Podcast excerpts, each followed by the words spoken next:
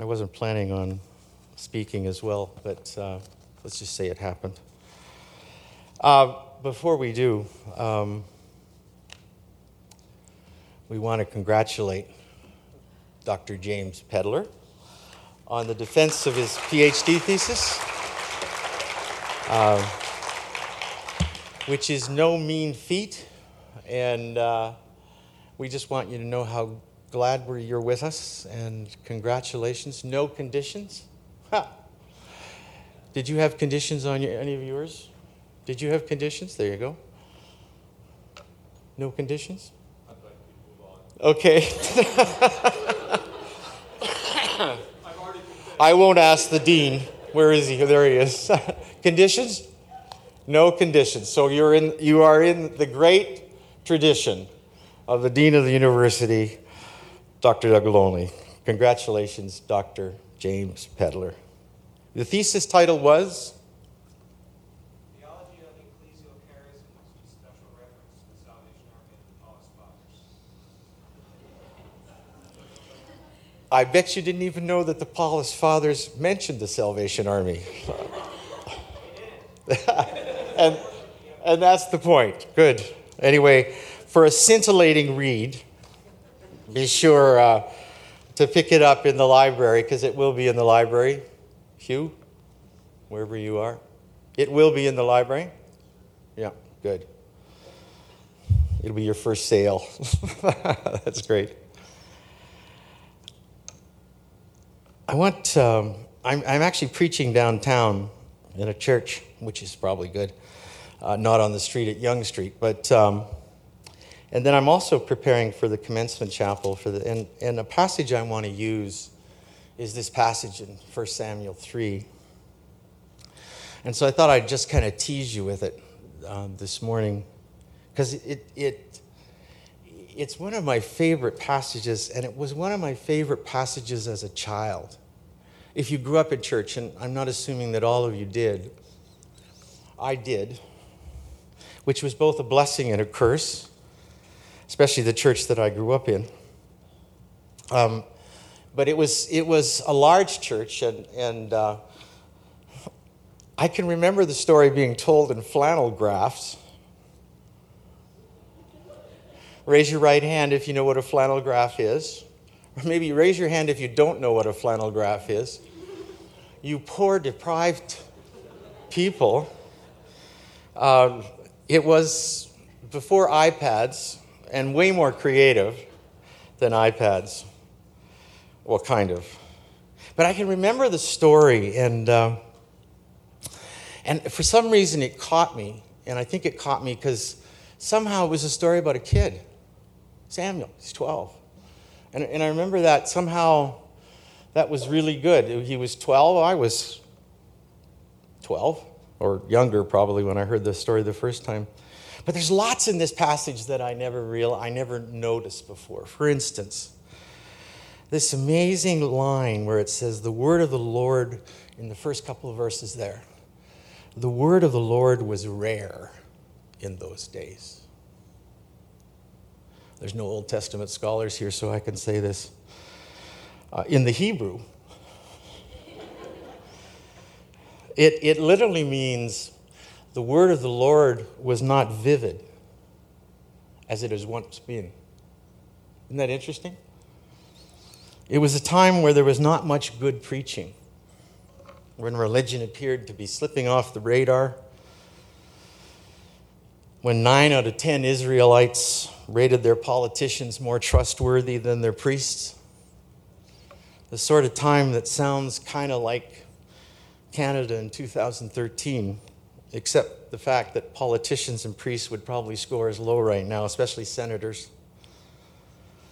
And the story opens with the older Eli. They usually do begin there because that's where the power lies. People in power tend to be, shall we say, more mature. Uh, I still remember in my early 50s being told by the Baptist World Alliance that they wanted me to become a vice president of this World Alliance because they wanted to have some younger leaders in the organization.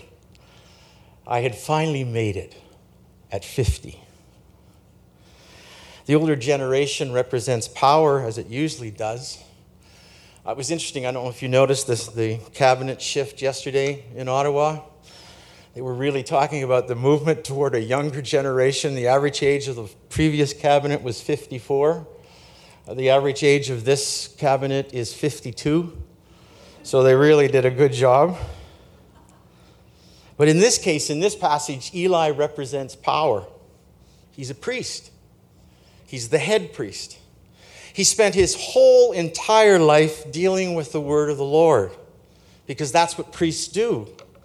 They mediate between God and God's people, saying to people what they think God wants to say to them. And Eli's given his entire life to this kind of idea. And he's obviously not been very good at it. Because it seems that the Word of God was rare in those days, or at least not too vivid. But in this story, there's something different. A word from the Lord does come become more vivid. It intrudes one night when the whole city is asleep, and it does not come to Eli, hmm, but he comes to Samuel. God doesn't stir the old man who's been poring over scriptures, listening for what God is saying. It comes to this little boy who's not been poring over scriptures and hasn't been listening for anything but Eli's voice. And here it is. Why does the young boy Samuel get to hear God's word and not the old priest? Elsewhere, we're told Eli is overweight. He's fat. Just a little aside. It obviously was important for Samuel to, to let you know that. And that's why he wasn't able to steady the ark of the Lord in another part of the story. But Eli represents the, the establishment, the complacent, the content with what it's got, the settled down, the comfortable with whoever shows up on a Sunday. He represents established religion in this story. Samuel represents innocence and openness and energy. So here's my question With whom do you identify with in this story? As I've been working on this passage, I've had this terrible discovery, this surprising discovery for myself. There was a time that I would have immediately identified with young Samuel. I always loved this story because I could always see myself as Samuel. It's about a kid. It's about a kid like me. Later, it became even clear to me when I identified with the story even more.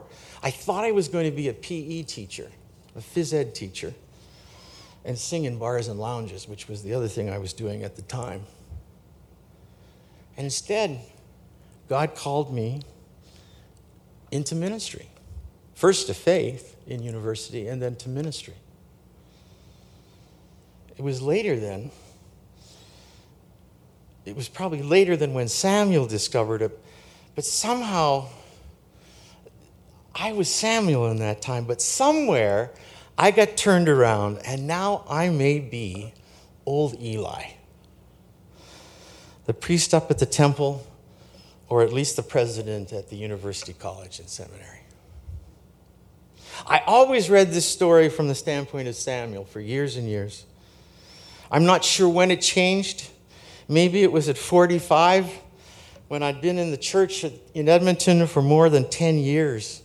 And I can remember driving up and just wondering if I had a word even to give to people then. I was Eli somehow. But back in my young man prophetic days and granola days, I would have identified with Samuel. I was the young pastor who was sent from California to come back to Canada, disrupt the church in Saskatchewan. I came with a fresh word, convinced that I knew everything. And they certainly had not heard anything I was about to tell them. I was ready to overturn, to pluck up, to tear down, so that something new might be built. But not now. How does this passage feel to some of you? Some of you, the partly older generation or religious professionals who are watching the power shift to the young Samuels. Why does God choose to speak to them and not to us? As in so many stories, we are witnessing in this story a power shift, a handing over of the torch, if you want. Later, there would be sad events in the house of Eli, and something would, dreadful would happen. But we're witnessing this shift that God is moving in people's lives. But I want you to notice one important thing that it took Eli to tell Samuel that this voice, which was intruding and confusing him, was a word from God.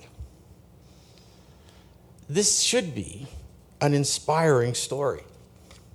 It should, it should be telling us that something exciting has happened, that we all have a role to play in what God is wanting to say to us. In a time when the word of the Lord is rare, God speaks. When the word of God is not vivid, he is still speaking. That's one of the things that comes out of this story.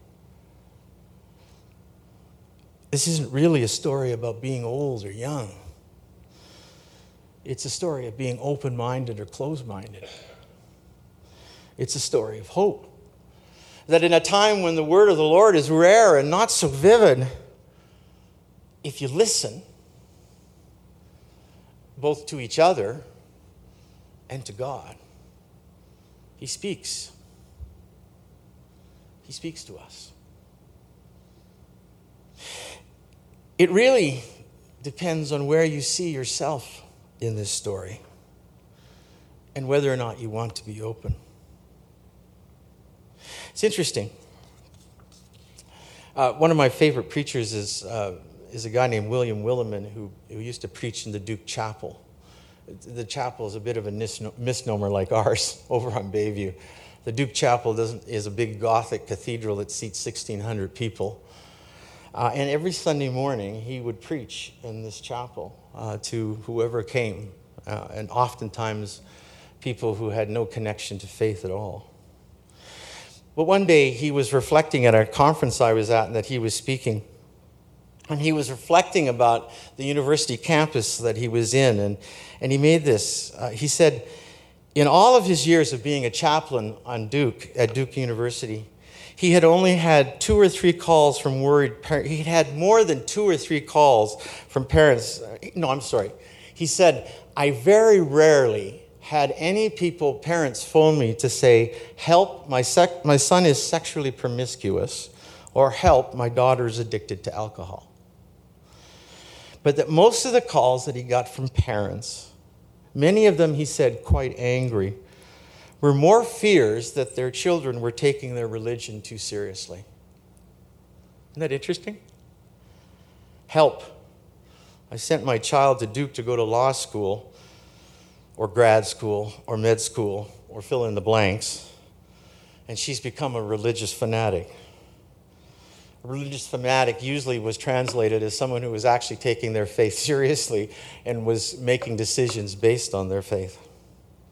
All they wanted was their son or daughter to go to university, get a little church by going to Duke Chapel, but they didn't want them to take it seriously. Uh, in a time when the word of the Lord is rare, it's faithful people who take it seriously that hear God. Well, that's a teaser to a longer sermon much later. Let's pray.